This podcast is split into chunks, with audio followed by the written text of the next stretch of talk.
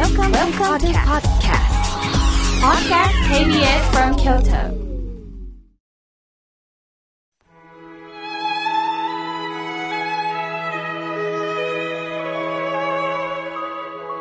改めまして、僧侶の河村妙慶です。今日はさんがつここのか、サンキューの日です。日本語ではありがとうという言葉が思い浮かべられますね。誰かに何かをしてもらったとき、感謝の気持ちを込めて、ありがとうと言います。ありがとうと言われて、嫌な気持ちになる人はいないと思います。ありがとうは感謝の言葉ですが、漢字で書くとどのような字になるかご存知ですか？ありがとうのありは、あるなしのありです。がとうは、難しいという字を書いて、あることがたし、あることが非常に難しいということから、ありがとうです。じゃあ、なぜこれが感謝の気持ちになるんでしょうかね。実は、仏教から来てる言葉なんですよ。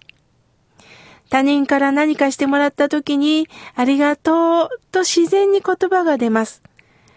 では、ありがとうとは言えないときはどんなときでしょうか？なんであの人はこうなの？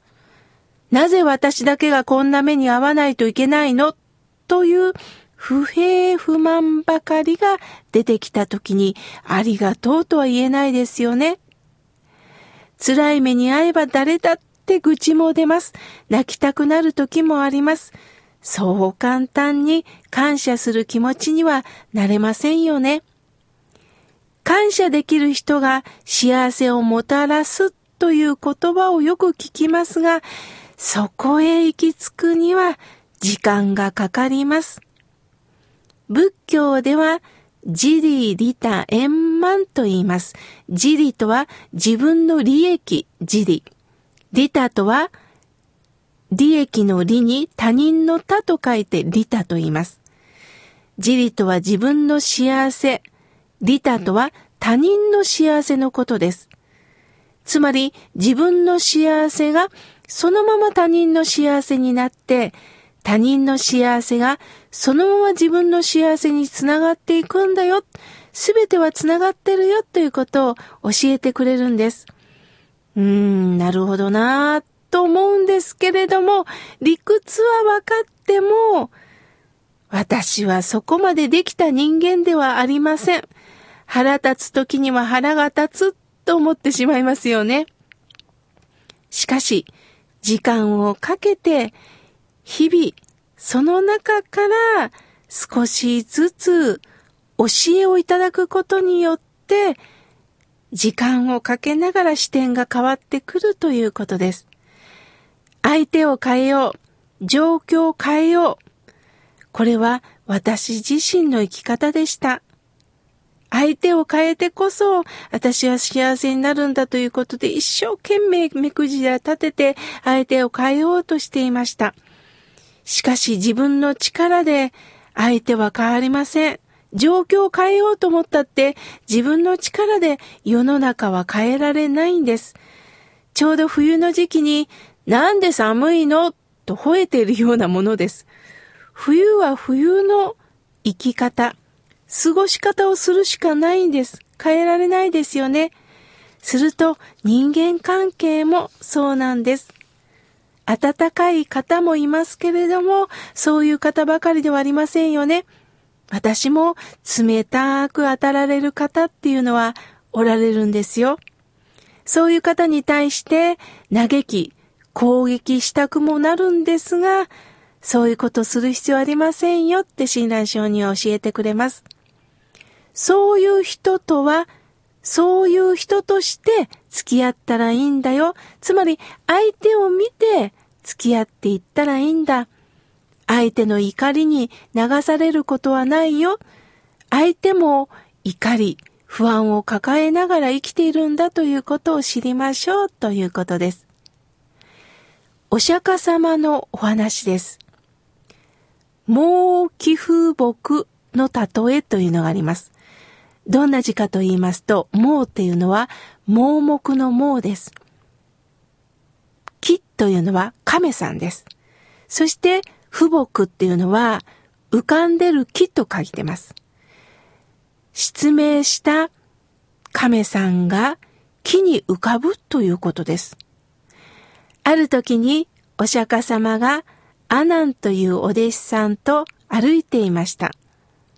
お釈迦さんは阿難に向かって、あなたは人間に生まれたことをどのように思ってますかって尋ねたんです。すると阿難は、はい、大変喜んでおりますと答えたんです。するとお釈迦様は、果てしなく広がる海の底に目の見えない亀がいる。その亀がひゃくねんに一度海面に顔を出す。広い海には一本の丸田んぼが浮かんでいる。その丸田んぼの真ん中には小さな穴がある。その丸田んぼは風のままに西へ東へ南へ北へと漂っている。一定はしておらん。さあ、阿難よ。百年に一度浮かび上がるこの亀が、浮かび上がった拍子に、丸田んぼの穴の中に、ひょいっと頭を入れることがあると思うかって聞かれたんです。百年に一度海面に顔を出す亀です。そして広い広い海に一本の丸田んぼが浮いてる。その丸田んぼは一定ではないんです。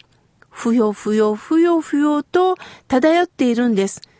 その丸田んぼに穴が開いてる。その穴に亀が、ひゃくねんにいっかいしか上がらない亀がフィュッと顔を入れることがあると思うかってお釈迦さんは阿難に聞いたんです。阿難は驚いて、お釈迦様、そんなことはとても考えられませんって言ったわけです。するとお釈迦様は、絶対にないと言い切れるか、何億年かける何百年かけたって頭に入れることがないと言えるか。難しいことかもしれないけど、そんな可能性がないとは言い切れないんです。阿難よ、私たちが人間に生まれることは、この亀が丸田んぼの穴に首を入れることがあるよりも難しいことなんだ。あることが難しい。すると、こうして人間に生まれたことは、ありがたいことなんだよーとしみじみとおっしゃったんです。ありがたいとは、あることがもう難しいということなんです。そうめったにないことなんです。人間に生まれたことはそれほど難しいんです。よく私たちはね、落ち込んだ時に言われませんでした。くよくよせんと、ちょっと海でも見ない？野山に出かけない？ちょっとそこら辺川のあたりを歩いてみない？自然に勤しむということをいただきましたよね。自然に勤しむということは、野山に出かけると虫や様々な木々、花がある、鳥が飛んでる。海に行けば見たこともない生物がいる、魚がいる。やはり鳥も飛んでる。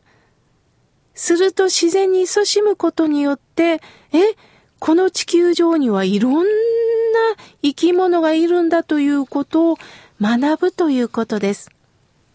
すると、こうして人間で生まれたことって、すごいことなんだという感動が生まれるんですね。そうなると、他人から何かしてもらうこともめったにないことなんです。当たり前じゃないんです。めったにないことなんです。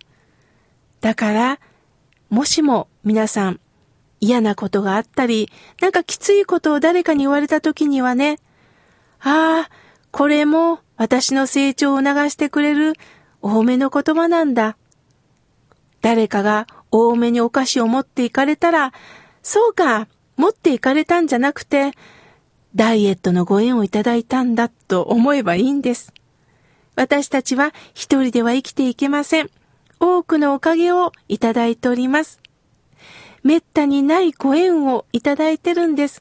この番組をさせていただいてることも本当にありがたいことなんですよね。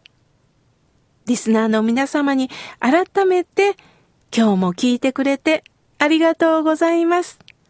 そしてあなたも誰かにありがとうと言ってみてはどうでしょうか。